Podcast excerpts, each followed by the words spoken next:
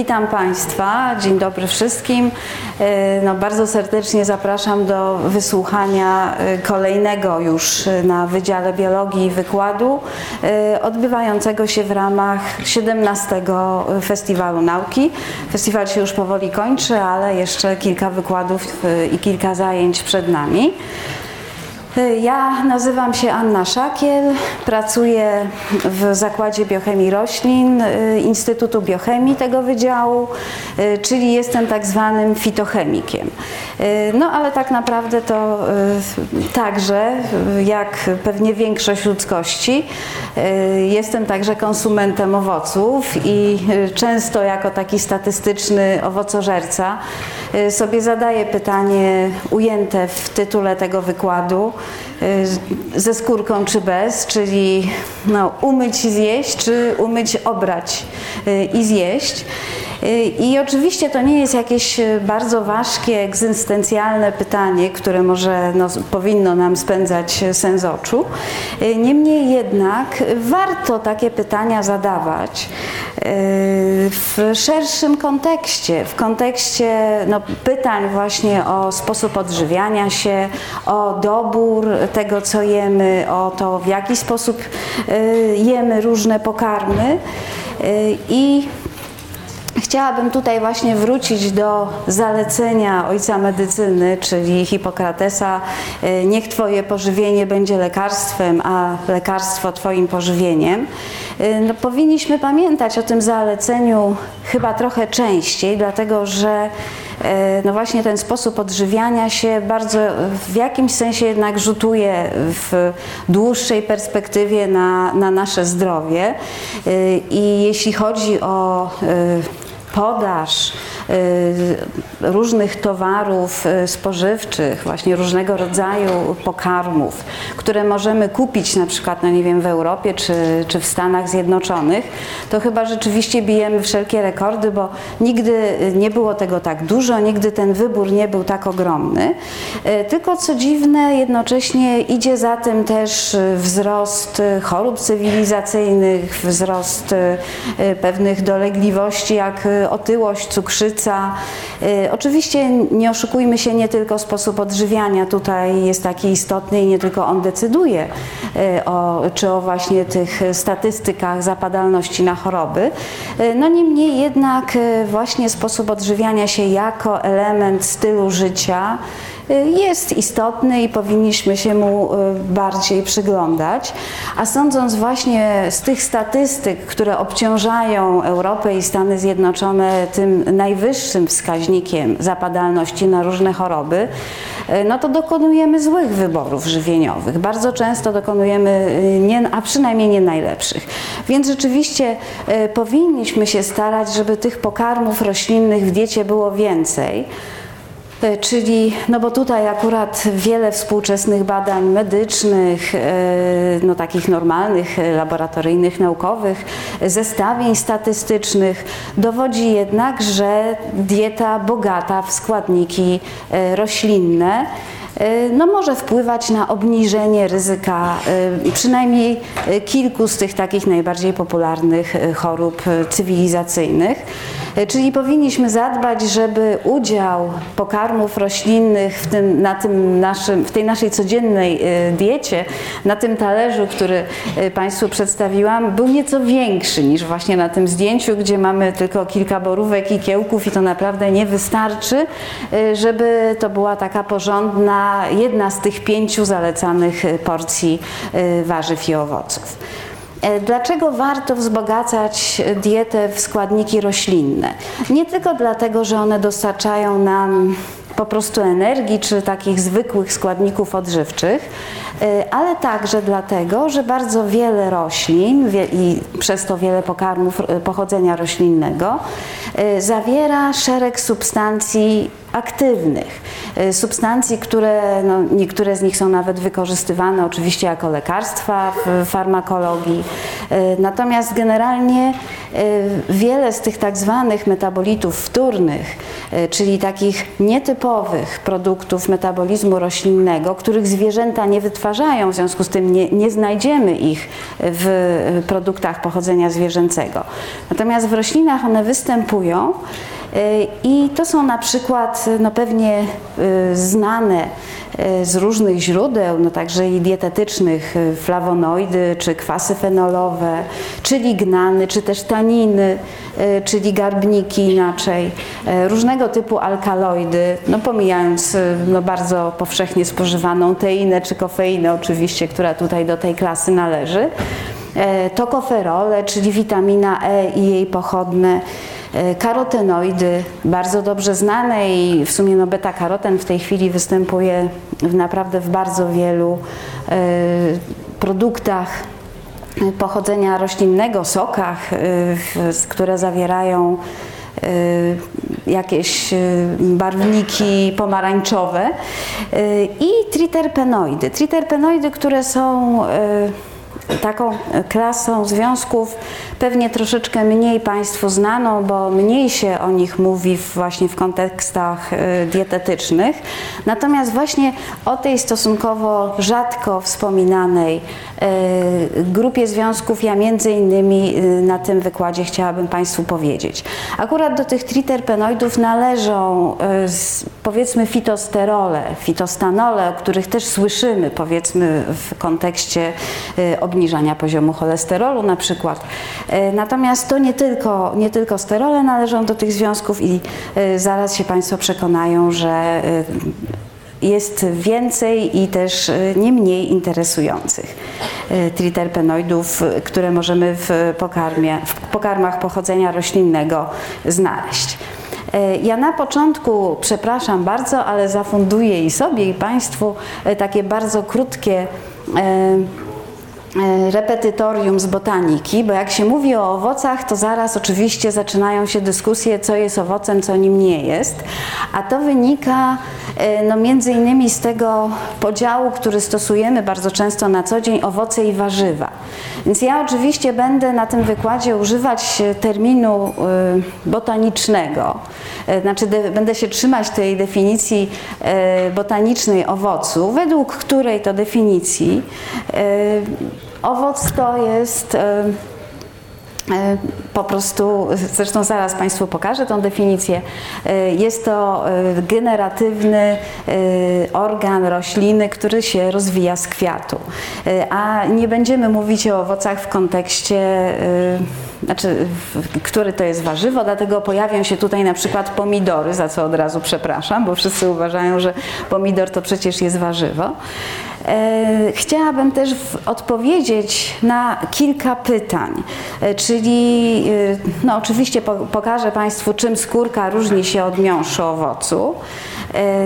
No, podstawowym zagadnieniem, które nad którym chcielibyśmy się oczywiście zastanowić, to jest, czy warto jeść owoce ze skórką, ewentualnie które owoce oczywiście warto jeść ze skórką, no bo z całą pewnością niejadalnych skórek y, nie, nie warto y, jeść.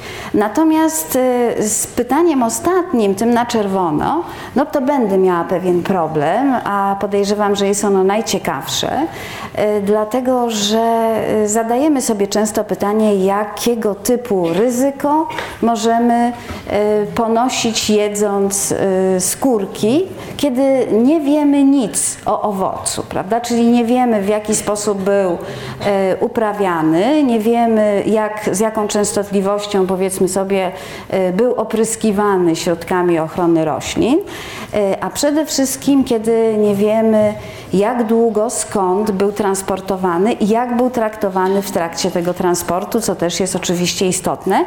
Ale y, na zakończenie tego wykładu postaramy się nad tym zagadnieniem też zastanowić, żeby do jakiegoś rozsądnego y, konsensusu w tej sprawie dojść. No i właśnie, wracając do tej definicji y, botanicznej owocu, y, no jest to organ roślin okrytozalążkowych, który rozwija się z zalążni słupka, czyli z, po prostu y, owoc jest naturalną konsekwencją zapylenia i zapłodnienia kwiatu. No i jego rolą ma później być osłona rozwijających się nasion, a w następstwie ich dyspersja, rozprzestrzenienie. Typowy owoc składa się z nasion, jak właśnie wspomniałam, no i tej, tej osłonki, czyli ta ściana zalążni rozwijając się, bywa, że rozrasta się i tworzy taką no, całkiem pokaźną w niektórych przypadkach owocnie, czyli ten perykarp. Owocnia składa się z trzech warstw, tej najbardziej zewnętrznej, o której będziemy mówić dzisiaj, czyli tego egzokarpu, środkowego mezokarpu, czyli bardzo często to jest właśnie ta najbardziej atrakcyjna, soczysta i mięsista część owocu, chociaż nie zawsze, bo tutaj też są odstępstwa powiedzmy od tej reguły. I, część, i tej warstwy wewnętrznej endokarpu, która w części owoców twardnieje i tworzy osłonkę pestki. Oczywiście nigdy nic nie jest takie proste, jakby się wydawało na pozór. E, bardzo często jest tak, że w e, rozwoju owocu biorą udział także inne części e, kwiatu i chociażby no, bardzo popularne jabłka, o których będziemy sporo dzisiaj mówić, no nie są takimi prostymi owocami, tylko są owocami szupinkowymi, czyli to, co jest takie w jabłku atrakcyjne dla nas i soczyste, to jest rozrośnięte dno kwiatowe, a y, z tych ścian zalążnych, z których nominalnie powinien się właśnie ten, powinna się owocnia y, rozwinąć, rozwijają się te twarde wewnętrzne łuski, które y, otaczają nasiona. No i klasyfikacja owoców, która też jest dosyć ciekawa. Owoce dzielimy na pojedyncze, czyli takie, które powstały z jednego kwiatu, który miał jeden słupek, zbiorowe, czyli takie, gdzie słupków było kilka w kwiecie, E, no i najbardziej chyba wymyślne konstrukcje roślinne, czyli owocostany, gdzie e, do budowy takiego owocu roślina używa nie tylko e, tych typowych części kwiatu, ale czasami nawet liści przykwiatowych, całej osi kwiatostanu i rzeczywiście te owocostany bywają bardzo ciekawie skonstruowane. Jeśli chodzi o owoce pojedyncze, y, dzielimy je na suche i mięsiste. O suchych oczywiście dzisiaj nie będziemy mówić, bo nigdy ich nie obieramy ze skórki. Natomiast y, jeśli chodzi o podział owoców mięsistych, to tutaj też jest zawsze y, kolejne znaczy kolejna radość, dlatego że dzielimy owoce mięsiste na y, jagody i pestkowce.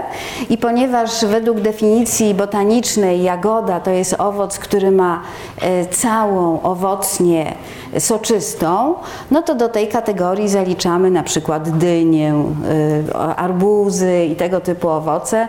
No a jak wszyscy mówią jagoda, no to wydaje się, że to jest raczej jakiś mały owoc, a nie powiedzmy sobie pomidor czy ogórek. Natomiast no, z pestkowcami na ogół jest y, prościej. No, pestki, wiadomo, śliwka ma pestkę, nektarynka ma pestkę, ale pestkowcem jest na przykład orzech włoski, który tak naprawdę to y, miękiszem owocu włoskiego jest ta zielona osłonka, o której zapominamy, jak już mamy, jak już mamy rzeczywiście włoski orzech w ręku. W ogóle nie wiadomo, nawet nie pamiętamy, że ona kiedyś tam y, po prostu była. Natomiast owoce zbiorowe, które powstają z wielu słupków, z wielu, z wielu zalążni, e, to są no, takie znane owoce jak truskawki czy maliny. E, I tutaj nie mamy pewnie wątpliwości, jak przyjrzymy się mali, malinom, czy, czy je zjadamy, że to rzeczywiście jest po prostu wiele drobnych pestkowców, prawda? Natomiast e, Truskawka jest w ogóle specyficzna, bo tak naprawdę owocami truskawki to są te e, drobniutkie, ciemne orzeszki na powierzchni owocu, natomiast to, co zjadamy chętnie, to jest soczyste dno kwiatowe i właśnie często się mówi o truskawkach czy malinach, to są, znaczy o truskawkach przede wszystkim, że to są te owoce pozorne. E, no pozorne, ale bardzo smaczne.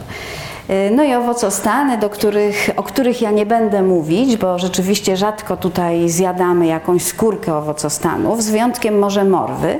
Y, natomiast do owocostanów zaliczamy jagodostan ananasa, owocostan pestkowcowy figi, no czy właśnie morwę, która nominalnie jest podobna do maliny, ale sposób rozwijania się i budowa tego owocu jest zupełnie inna. No i przejdźmy teraz do najbardziej interesującej nas w tym momencie problematyki, czyli czym te owoce tak naprawdę są pokryte i co w, w tej skórce rzeczywiście może być interesującego.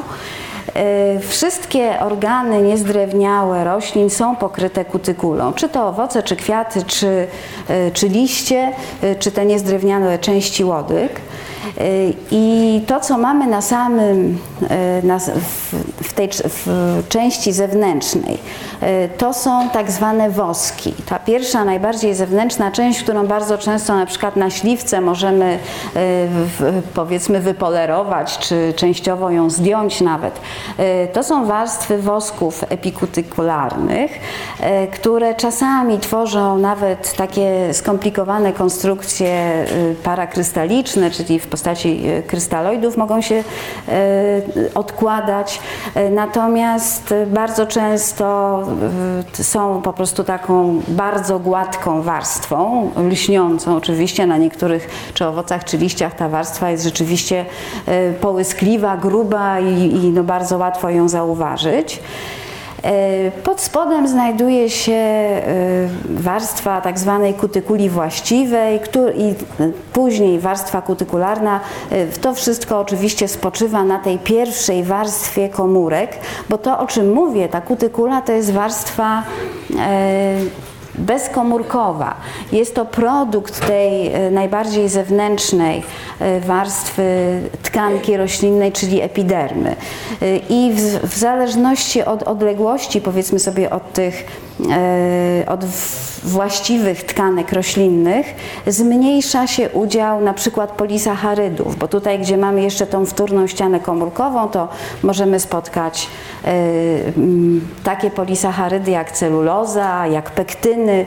Później ich udział e, relatywnie spada wraz z jakby zbliżaniem się ku powierzchni, natomiast wzrasta udział lipidów e, różnego typu, dlatego że co jest tak naprawdę funkcją tej, e, tej warstwy. Chodzi o to, żeby woda nie parowała z wnętrza tkanek, żeby z kolei woda zewnętrzna, czyli deszcz, nie wypłukiwał nam zawartości e, tkanek roślinnych. Czyli to jest warstwa, która taka izolacyjna, prawda? Bariera między rośliną, między organem roślinnym a e, zewnętrzem. I tutaj ta nierozpuszczalność w wodzie składników tej warstwy jest rzeczywiście kluczowa, kluczowa do, do spełniania funkcji y, ochronnych. Dlatego tak bardzo duży udział lipidów, kwasów tłuszczowych, takich bardzo długich konstrukcji, znaczy, czyli na przykład estrów, kwasów i alkoholów, alkoholi alifatycznych, czyli bardzo, bardzo długie, niepolarne łańcuchy węglowodorowe y, połączone ze sobą w różny sposób. Y, w każdym bądź razie te konstrukcje służą do tego, żeby właśnie ograniczyć parowanie, nie przypuścić wody. Y, natomiast okazuje się, że bardzo często w tych warstwach znajdują się także substancje trochę może mniej E, hydrofobowe, aczkolwiek też nierozpuszczalne w wodzie, natomiast biologicznie aktywne, które no, rośliny zapewne umieszczają w tej warstwie po to, żeby e, ograniczyć aktywność mikroorganizmów na powierzchni, żeby właśnie bronić się przed potencjalnymi patogenami. I to są te substancje, które nas będą interesowały. Czyli bardzo często znajdujemy w tej e, nominalnie dosyć nieciekawej warstwie, no bo tutaj nierozpuszczalne, jakieś węglowod węglowodory, no to co, co jest ciekawego w tej skórce, prawda? Natomiast okazuje się, że częściowo to koferole są tam y, zgromadzone, żeby chronić te y, poszczególne składniki, na przykład przed y, działaniem wolnych rodników. To koferole mają znane właściwości antyoksydacyjne. Bardzo dużo właśnie tych triterpenoidów, które zaraz Państwu pokażę, jest zlokalizowane w skórce, znaczy właśnie w tych przede wszystkim woskach kutykularnych, kutykuli. I ze względu na te związki będę się starała Państwa przekonać, że skórka rzeczywiście nie jest aż tak nieciekawym tworem, tylko zawiera szereg potencjalnie ważnych i biologicznie czynnych substancji. E, a poza tym z takich e, innych substancji, które wszyscy doskonale znają, bo o tych triterpenoidach to mało kto słyszał, e, to na pewno wszyscy słyszeli o flawonoidach, karotenoidach, czyli o tych różnych barwnikach roślinnych, też o znanych właściwościach antyoksydacyjnych. I prawdę mówiąc, wystarczy niektóre owoce przekroić i przyjrzeć im się starannie. Nawet przypomnijmy sobie to z pierwszego slajdu jabłko, które na zewnątrz pięknie czerwone, przy obieraniu odsłania bielutki miąższ. Większość, jak się okazuje, ciekawych barwników bardzo często jest zlokalizowana właśnie na zewnątrz, po to, żeby chronić środek, znaczy wnętrze owocu czy wnętrze jak innych tkanek, chociażby przed nadmiernym promieniowaniem ultrafioletowym. Także niech Państwo popatrzą, jak wygląda nektarynka z zewnątrz, a jaki jest kolor jej miąższu po rozcięciu. No tak samo właśnie jest w jabłkach, nawet w tych śliwkach, prawda? Czyli obierając tego typu owoce, wyrzucamy większość tych barwników. Oczywiście nie zawsze, ale bardzo często tak się dzieje, czyli rzeczywiście bardzo duża część y, interesujących antyoksydantów y, jest tracona podczas y, obierania owoców. Natomiast wracając do tych związków, nad, o których ja Państwu chciałabym opowiedzieć, dlatego że akurat pracuję e, nad tą kategorią metabolitów roślinnych, to wiele owoców jest znanych właśnie z występowania y, biologicznie aktywnych triterpenoidów i na przykład kwas ursolowy.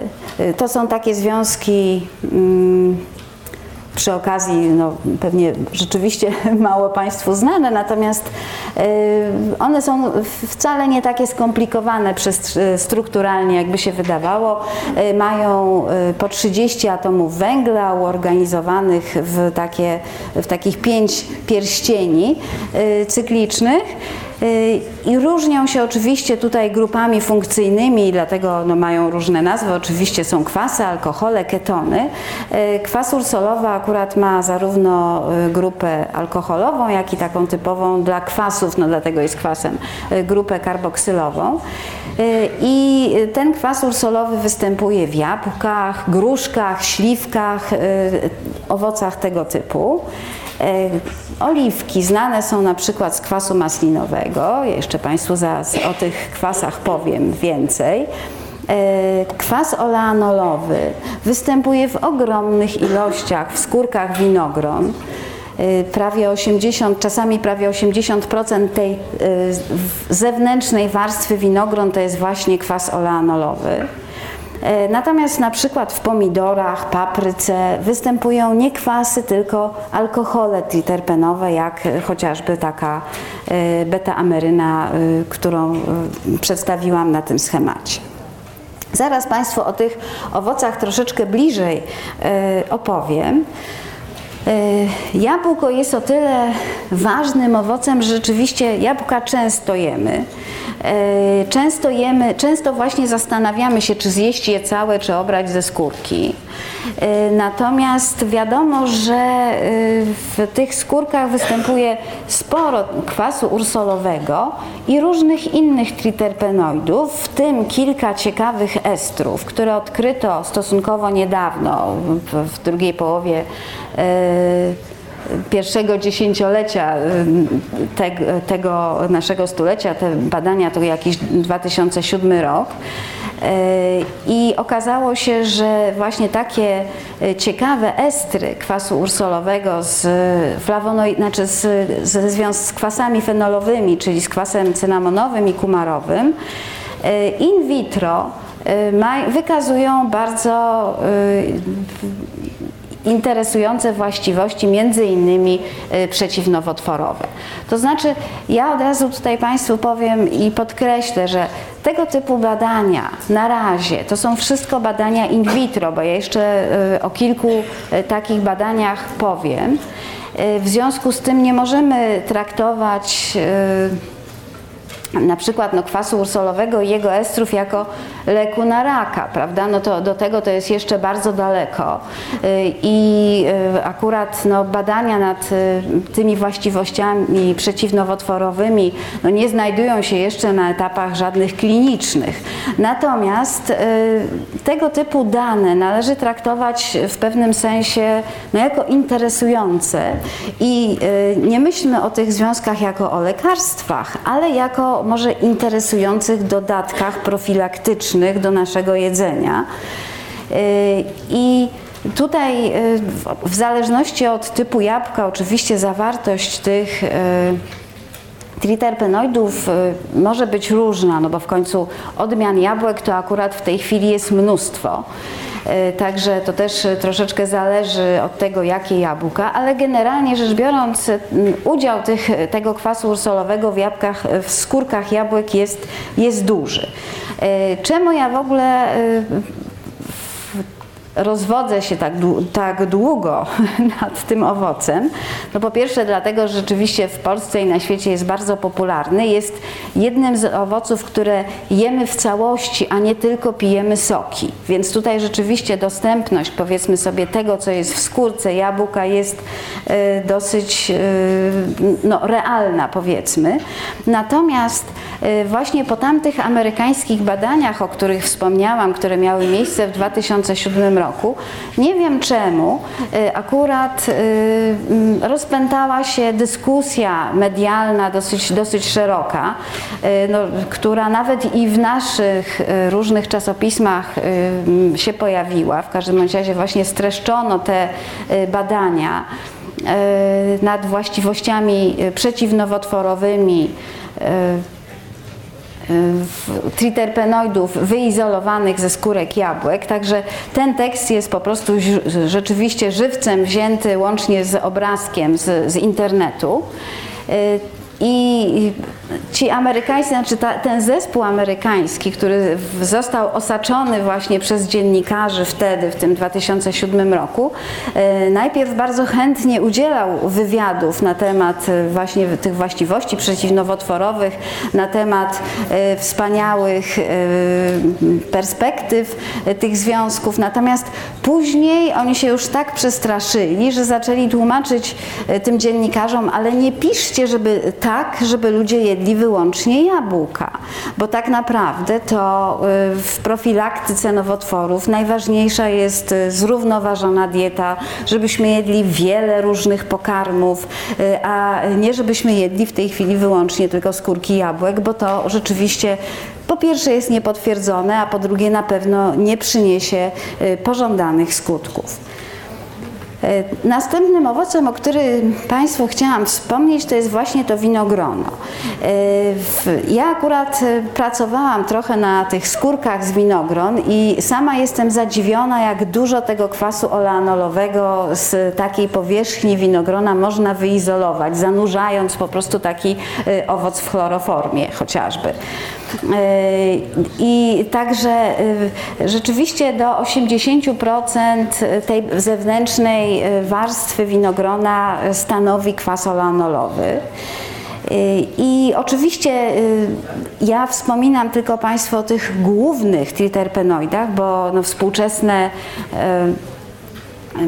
Metody analityczne pozwalają nam y, na y, wyodrębnienie bardzo wielu innych, które występują po prostu w mniejszych ilościach. Natomiast tutaj rzeczywiście akurat w przypadku tych owoców, o których do tej pory mówię, no to jest taki jeden dominujący związek, którego y, no, skórka z danego owocu może być rzeczywiście dobrym źródłem. Także możemy nawet, nie wiem, myśleć w przyszłości o otrzymywaniu tych związków na skalę przemysłową. Zwłaszcza właśnie w przypadku winogrona, kiedy jak sobie Państwo zdają sprawę, większość produkcji światowej e, tego owocu idzie na wino, prawda? Natomiast, czyli a wino skórki bynajmniej nie zawiera. W związku z tym akurat te związki, o których ja mówię, w winie nie występują. Tam owszem stwierdzono jakieś triterpenoidy w winach, ale one są głównie e, ekstrahowalne z beczek, w których ewentualnie to wino jest przechowywane, a nie, nie pochodzi rzeczywiście z, ze skórki. Natomiast Oczywiście wino samo w sobie zawiera też bardzo dużo innych ciekawych i biologicznie aktywnych substancji, natomiast akurat triterpenoidów nie, nie zawiera. Natomiast jakie tutaj badania zrobiono, jeśli chodzi o te związki występujące w winogronach? No bo okazało się, że po pierwsze kwas oleanolowy, podobnie jak ten występujący w e, jabłkach kwas ursolowy, e, też wykazuje e, bardzo ciekawe właściwości przeciwnowotworowe, ciekawe właściwości przeciwzapalne. W Chinach ten związek już w takiej jest w zasadzie zarejestrowany jako lekarstwo. W związku z tym e, i podaje się kwasolanolowy pacjentom, którzy cierpią na choroby wątroby na przykład. Zresztą taka lokalna odmiana winogron, winorośli, winogron chińskich była stosowana jako takie antidotum na choroby wątroby w medycynie chińskiej. Także to jest rzeczywiście e, sta, stary lek, znany już w, no, od e, paru tysiącleci, jak to rzeczywiście stara medycyna chińska e, tego typu receptury stosuje. Natomiast z tych współczesnych badań, co jest ciekawe, okazuje się, że kwas, kwas oleanolowy występujący w winogronach ma zresztą potwierdzone, bo my też pracowaliśmy nad takimi aktywnościami przeciwbakteryjnymi i rzeczywiście te związki wykazują bardzo ciekawe i dosyć silne właściwości przeciwbakteryjne. No i pokazały się takie badania, które dowodziły, że kwas olanolowy jest Yy, znaczy hamuje rozwój bakterii, które powszechnie występują w jamie ustnej człowieka i te dwa szczepy, powodują, które powodują właśnie próchnicę i choroby dziąseł. I na podstawie tych y, badań amerykańscy naukowcy zaproponowali, no i dietetyce też przy okazji, żeby może proponować jak najszerzej, powiedzmy sobie młodzieży, żeby zamiast kolejnego batonika słodkiego w, rama, w razie gwałtownego apetytu na y, słodycze po prostu jadła winogrona albo rodzynki. Y, także tutaj nie wiem, może nie przetestowałam tego jeszcze na sobie, czy rzeczywiście rzucie rodzynek wpłynie na zdrowie dziąseł i obniżenie y, częstotliwości występowania próchnicy, niemniej może akurat warto spróbować. No tak jak powiedziałam, niestety triterpenoidy w winie nie występują, ale generalnie w winie występują inne y, związki, które zasługują na uwagę, no ale to już wykracza poza ramy tego wykładu. E, oliwka. E, no, możemy się spierać, czy oliwka jest e, owocem czy warzywem, natomiast to, co akurat w tym, w skórkach tego owocu występuje dużo kwasu oleanolowego, a także maslinowego, który różni się od kwasu oleanolowego po prostu dodatkową grupą alkoholową, dodatkową grupą hydroksylową. E, oliwka zresztą jest w ogóle dosyć bogata w triterpenoidy, tutaj ich występuje e, dużo i chyba nawet relatywnie więcej w stosunku do e, suchej masy owocu niż w poprzednich owocach, o których Państwu wspomniałam. No i oczywiście te, oba te kwasy wykazują pewne właściwości przeciwnowotworowe, przeciwzapalne i razem z tymi innymi lipidami, e, kwasami tłuszczowymi, na przykład, które występują w oliwie z oliwek, e, obniżają poziom cholesterolu i triglicerydów we krwi. Z ciekawszych badań dotyczących tych związków, szczególnie jeśli właśnie kwasu maslinowego, wykazano, że Związek ten wykazuje właściwości przeciwpasożytnicze. I tutaj y, może być y, ewentualnie w przyszłości stosowany jako e, no, wspierający powiedzmy e, jakieś e, terapie przeciwmalaryczne, dlatego że rzeczywiście okazało się, że hamuje pewne stadia rozwoju zarodźca malarycznego oraz zaczęto już stosować kwas maslinowy przy niektórych chorobach drobiu. No to jest tutaj dużo łatwiej zro zrobić w praktyce, no bo jeżeli zaczynamy leczyć ludzi, no to potrzebujemy wielu pozwoleń, wielu, e, znaczy przejścia właśnie jakiejś substancji przez e, badania kliniczne. Natomiast e, e powiedzmy takie doświadczenia jak e, nakarmić kurczaki wytłokami z oliwek jest dużo łatwiej i wtedy rzeczywiście tutaj akurat nawet dosyć ciekawe i pozytywne efekty osiągnięto. Natomiast, no właśnie, jak jest z dostępnością y, tych ciekawych potencjalnie związków w naszej diecie, powiedzmy?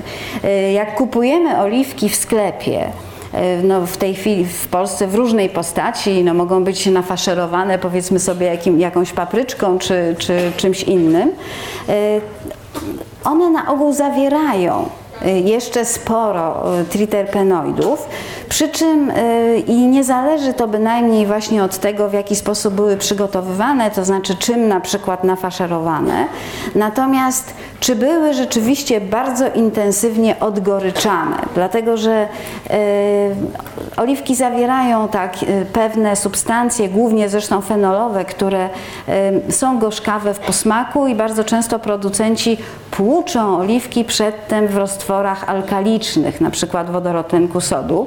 No nie wiemy o tym całe szczęście i nie pamiętamy jak kupujemy i jemy.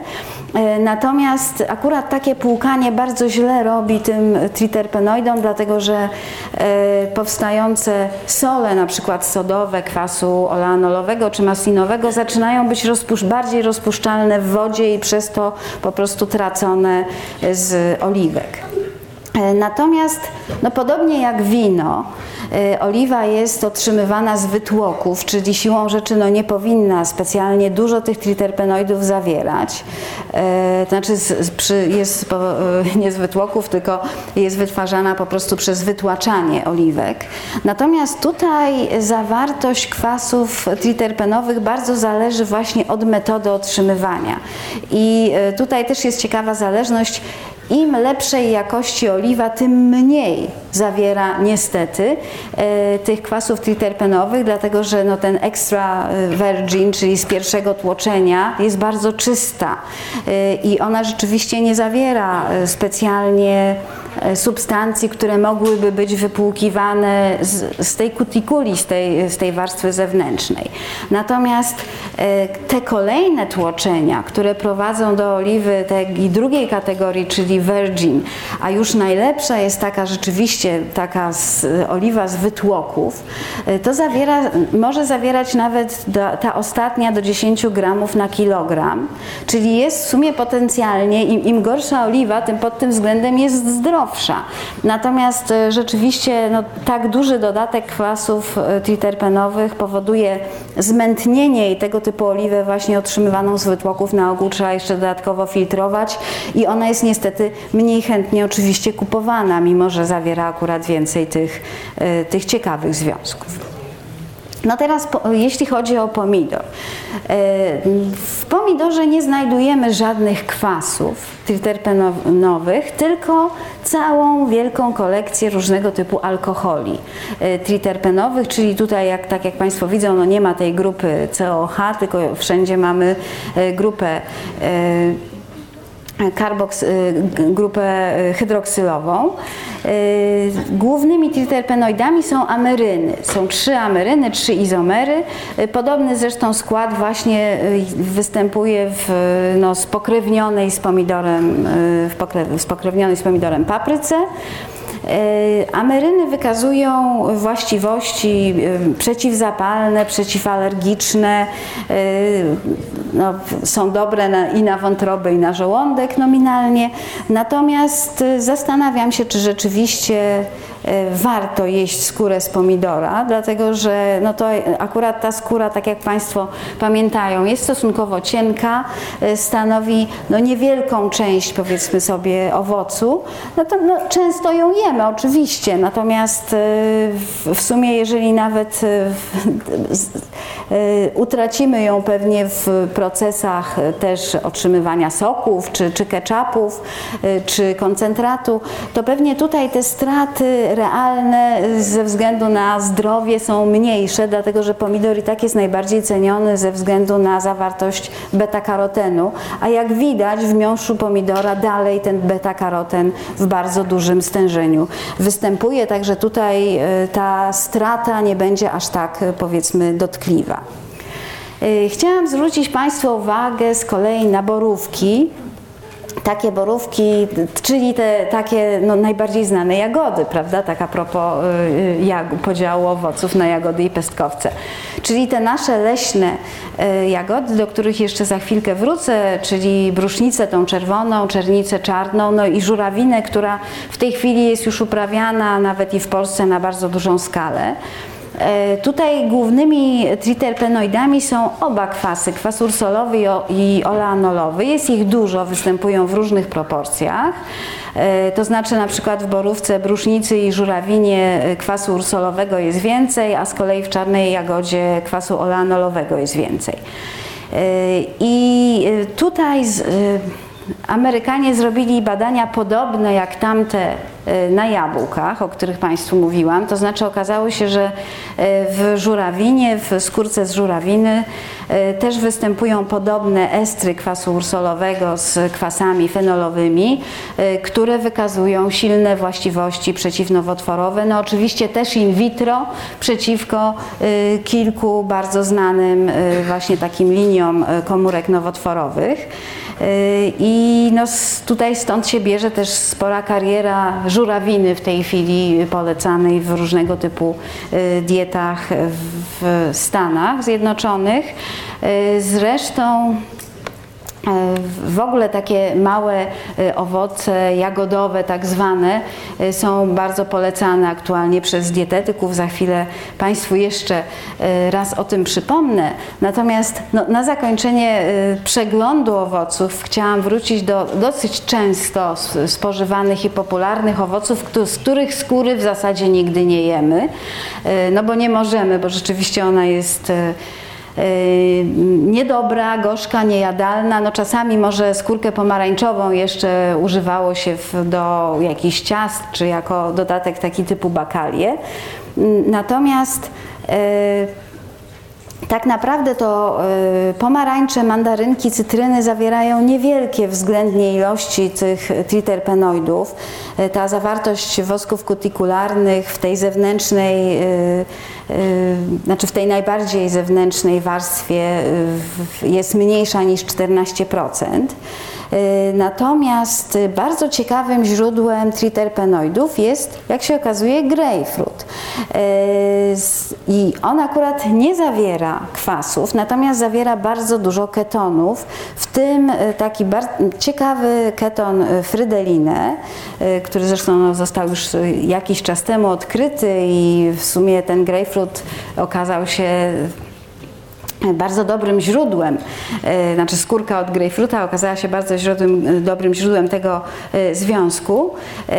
Frydelina wykazuje właściwości przeciwzapalne, przeciwbólowe, przeciwgorączkowe, takie jak właśnie takie niesteroidowe związki przeciwgorączkowe powiedzmy. Oczywiście tych skórek nie jemy i absolutnie nie polecam, żebyśmy je zjadali, natomiast do problemu owoców cytrusowych y, zawsze wraca się w kontekście ogromnych ilości odpadów, które powstają przy produkcji chociażby soków, soków pomarańczowych, soków grejpfrutowych. Y, wtedy jest problem, co robić z tymi pozostałymi właśnie wytłokami owocowymi. Y, no i być może, że będą one mogły służyć jako źródło właśnie tego typu bioaktywnych związków.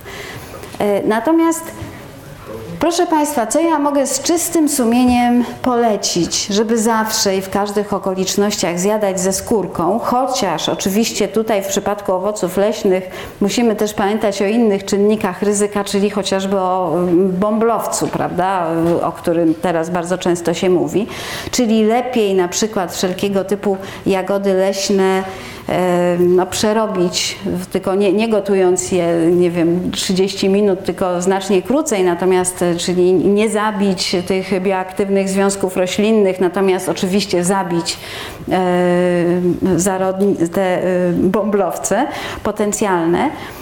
Natomiast co ciekawego jest rzeczywiście w takich małych owocach. E, bardzo często, tak jak się Państwo zastanowią, e, te owoce e, albo rosną w lesie, albo nawet jeżeli rosną w ogrodach, nie wymagają oprysków z pestycydów. One są na ogół rzeczywiście wystarczająco odporne na te choroby, że nie wymagają jakichś dodatkowych tutaj interwencji ze strony człowieka.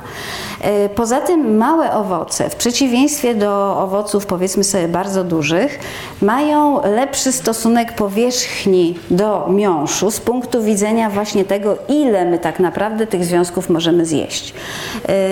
Y, tych związków, które znajdują się na powierzchni. Y, czyli stąd rzeczywiście y, no, wydaje się, że takie małe owoce, o których no, często popularnie mówimy jagodowe, mimo że no, nie wszystkie są jagodami, maliny nie są jagodami, tak jak mówiliśmy, E, są bardzo interesujące e, ze jako składnik diety, dlatego że stanowią właśnie taki konglomerat wszystkiego, co w owocach dobre. To znaczy e, dostarczamy sobie jednocześnie i tych E, takich bardzo no, nierozpuszczalnych w wodzie substancji, które znajdują się na powierzchni owocu. Mieszamy je jednocześnie z tymi wszystkimi antyoksydantami i innymi substancjami, które znajdują się w miąższu owoców, przez co te wszystkie, wszystkie substancje lepiej się rozpuszczają, lepiej się wchłaniają, no bo właśnie tutaj zawsze jest dyskusja, no a jak takie nierozpuszczalne w wodzie te substancje z zewnątrz się w ogóle nam wchłaniają w organizmie. Tutaj okazuje się, że w tych mieszaninach e, wchłaniają się lepiej.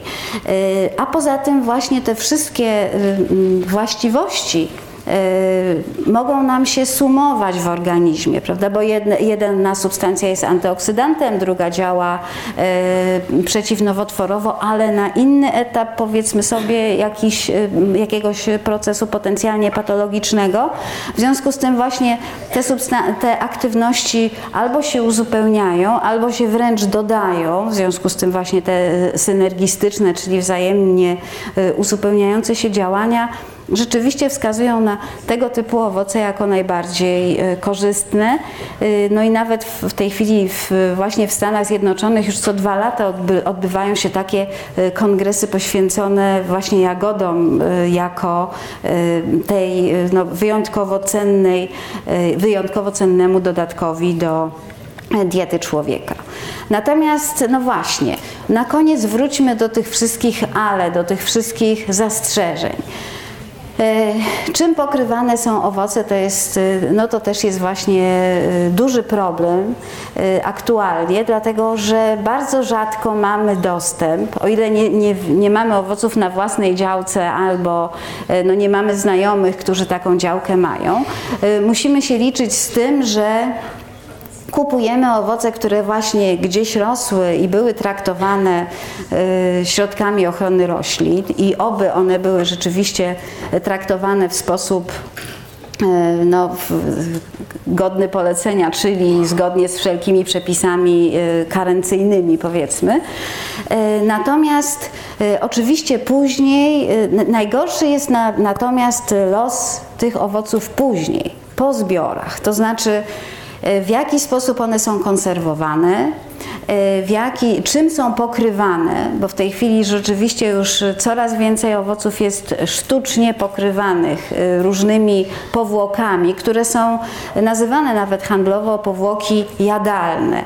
Ale tak jak Państwo widzą, to są właśnie mieszaniny e, różnych innych wosków. No jeszcze wosk pszczeli rzeczywiście stosunkowo najmniej oporów budzi, ale już dyskusje na poziomie tych innych wosków typu karnauba czy szelak, y, mimo że powiedzmy sobie karnauba czy kandelila to są też y, woski naturalne, pochodzące z palm, ale one nie zawierają na przykład chociażby triterpenoidów, prawda, tylko są rzeczywiście typowo woskami ochronnymi. I Y, natomiast y, może jeszcze te składniki wszystkie nie byłyby aż tak y, przerażające, gdyby nie to, że bardzo często właśnie w warunkach magazynowych owoce dodatkowo jeszcze spryskuje się różnymi fungicydami właśnie w trakcie tych miesięcy transportu i miesięcy przechowywania w sklepach. Także tutaj e, rzeczywiście cała dyskusja w, w internecie swojego czasu e, panowała, jak należy zjadać mandarynki, e, że należy je myć przed obieraniem, dlatego żeby nie, nie zanieczyścić powiedzmy sobie tymi fungicydami właśnie wnętrza owocu. E, także no, oczywiście zdarzają się też takie historie jak ta, e, którą tutaj wyciągnęłam z internetu, czyli e, żeby podwyższyć powiedzmy sobie, no to już jest kuriozalna oczywiście historia, która zdarzyła się w Indiach, kiedy piękne, zdrowe, niepryskane, niewoskowane sztucznie lokalne jabłka zostały pokryte parafiną ze świec, żeby po prostu no, można było sprzedać je drożej i żeby przypominały importowane, amerykańskie, piękne, wywoskowane y, jabłka. Także y, oczywiście no, takie historie y, często się nie zdarzają, no niemniej jednak jak widzimy na przykład w sklepie rzeczywiście takie piękne owoce egzotyczne, pokryte warstwą, która jest wręcz lepka, no to oczywiście tego pytania tytułowego niewątpliwie no nie będziemy sobie zadawać. No, dziękuję Państwu za uwagę. Mamy już bardzo mało czasu na dyskusję, ale może jeszcze parę pytań zdążymy. Jak owoce suszone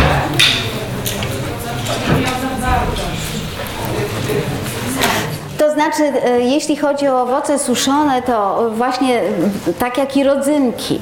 E, nominalnie to jest bardzo dobre źródło e, właśnie wszystkich substancji, które są w owocach cenne.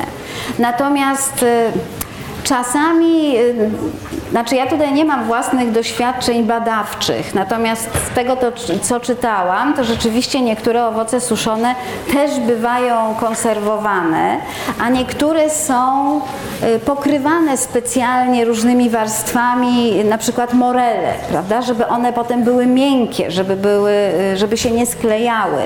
Także y, w sumie należałoby pewnie na przykład rzeczywiście morele jednak płukać we, we wrzątku przed, przed jedzeniem, przed użyciem. Na wszelki wypadek oczywiście, bo pewnie nie wszystkie są tak produkowane, ale przynajmniej y, niektóre mogą być. Właśnie niektóre owoce suszone, żeby były, żeby się nie sklejały, żeby były bardziej atrakcyjne, to, y, to niestety się też jakieś y, syntetyczne po prostu substancje pokrywające stosuje.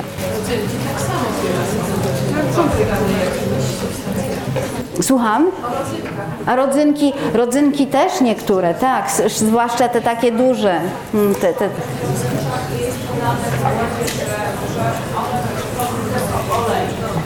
Mhm. Znaczy są, rzeczywiście są, są pokryte olejem, więc powiedzmy sobie podejrzewam, że no nie jest to aż tak niebezpieczne, no bo końcu, w końcu nie sądzę, żeby to, myślę, że są to oleje spożywcze, a nie oleje jakieś mineralne, no naprawdę, także jak syntetyczne. Nie czasami są, nie. Oczywiście, no tak samo ten, te woski bywają też i syntetyczne, oczywiście do, do, pokry, do pokrywania. Y, Zamrażanie to jest bardzo dobra forma y, przechowywania owoców. Y, I muszę też Państwu powiedzieć, że wbrew pozorom, znaczy bardzo często się mówi, że te związki wszystkie są takie strasznie labilne termicznie. Oczywiście, jeżeli będziemy gotowali je godzinami, no to się rozłożą, ale na przykład jakieś takie 10-12 minut to niespecjalnie szkodzi. A tym triterpenoidom to w ogóle nie szkodzi, ja akurat nad nimi pracuję i, i wiem i testowałam to, że oczywiście one są y, dosyć wytrzymałe, powiedzmy sobie, nawet na zagotowanie. Co mnie cieszy poniekąd no, w kontekście chociażby tych jagód. Ja pamiętam z dzieciństwa, że można było pójść do lasu, najeść się y, czarnych jagód i nikt już o żadnym bąblowcu nie słyszał, prawda? Natomiast y, w tej chwili już człowiek ma takie pewne wątpliwości, zjeść czy nie zjeść tą, tą uzbieraną garść właśnie. Także, natomiast także lepiej, no wszyscy mówią, że lepiej jednak y, y, spróbować umyć, chociaż no w przypadku tych drobnych owoców to jest trudno raczej umyć, natomiast no można spróbować przerobić na y, jak, jakąś konfiturę, taką bardzo delikatną, żeby jej właśnie nie wysmażać, tylko po prostu zagotować i od razu zawekować. A przy okazji rzeczywiście te y, no, czarne jagody to w ogóle bardzo, y, no, bardzo są polecane, nie ze względu wyłącznie na triterpenoidy, ale na antocjany y, po prostu, które dla naszych oczu są bardzo korzystne na przykład. należy to polewać wrzątkiem, mydłem umyć? Znaczy, i- jeśli chodzi o mycie, to jak się, właśnie jak się nawet do tego internetu zajrzy, to to jest, to, to w ogóle czego od razu boli głowa, dlatego że jest tyle przepisów na mycie i ludzie się na przykład, y, nie tylko u nas, no właśnie cała zachodnia Europa, całe Stany dyskutują na przykład jak zmyć tą warstwę z jabłek. Czy, także, bo to wcale woda nic nie daje, prawda? Także s- w sumie polecane są bardzo różne, znaczy czasami detergent tak jest polecany. Ja nie wiem, jakoś też nie mogę się przekonać do tego, żeby myć w, detergentach te biedne owoce, ale być może, że je, jest, to, jest to jakaś metoda. Natomiast y, są źródła, które twierdzą, że to też nie wystarcza w przypadku na przykład niektórych fungicydów, które wymagają y, jakiejś bardziej y, no, już płukania na przykład w occie, żeby wytworzyć, w zależności od tego, jakie to były substancje, a tutaj nie mamy na ogół po prostu y, danych, także, y, bo niektóre wymagają wypłukania w kwaśnych roztworach, niektóre w alkalicznych. No w domu trudno to stosować, więc tak naprawdę to rzeczywiście chyba musimy się kierować jakimś zdrowym rozsądkiem, w zależności od tego, gdzie i co kupujemy. Bo na przykład jeżeli w, takie, jeżeli nie wiem, no jabłka były hodowane w polskim sadzie, to podejrzewam, że nawet przy założeniu, że, hodow, że ten y, sadownik je pryskał parę razy, to też nie podejrzewam, żeby pryskał je zbyt często, bo to też, też są koszty dodatkowe. Z całą pewnością, no jeż- jeżeli jest, y, te owoce są sprzedawane koło sadu, no to też nikt ich nie woskował w stodole, prawda? Także y, tutaj możemy je porządnie umyć i podejrzewam, że zjeść bez specjalnego ryzyka. Zwłaszcza, że jeżeli po prostu trzeba starannie usunąć te substancje z powierzchni. Natomiast e, jeżeli, no czasami się zastanawiamy, a przecież one były pryskane tyle razy, może tam się coś dostało do środka. Natomiast to już nie jest groźne. Jeżeli się dostały jakieś takie substancje, właśnie fungicydy czy inne ksenobiotyki do wnętrza, tam gdzie są żywe komórki roślinne, to one już jakby e, za nas tą pracę zrobiły, bo komórka roślinna, tak samo jak i zwierzęca, detoksykuje ksenobiotyk, czyli to, co później robi nasza wątroba, to tam w tych komórkach już zaszło. W związku z tym y, my już jemy takie przetworzone te trucizny, to także dla nas one już nie są niebezpieczne. Tak naprawdę to niebezpieczne są właśnie te, które w niezmienionej postaci są na powierzchni. Więc tutaj to rzeczywiście y, tych należałoby się pozbyć w razie czego. Także, um, także Coś jeszcze Państwo chcieliby wiedzieć, bo już. y, już następni wchodzą, także tak. O, jak się dobrze umyje pomidora, to można zjeść. Dziękuję bardzo.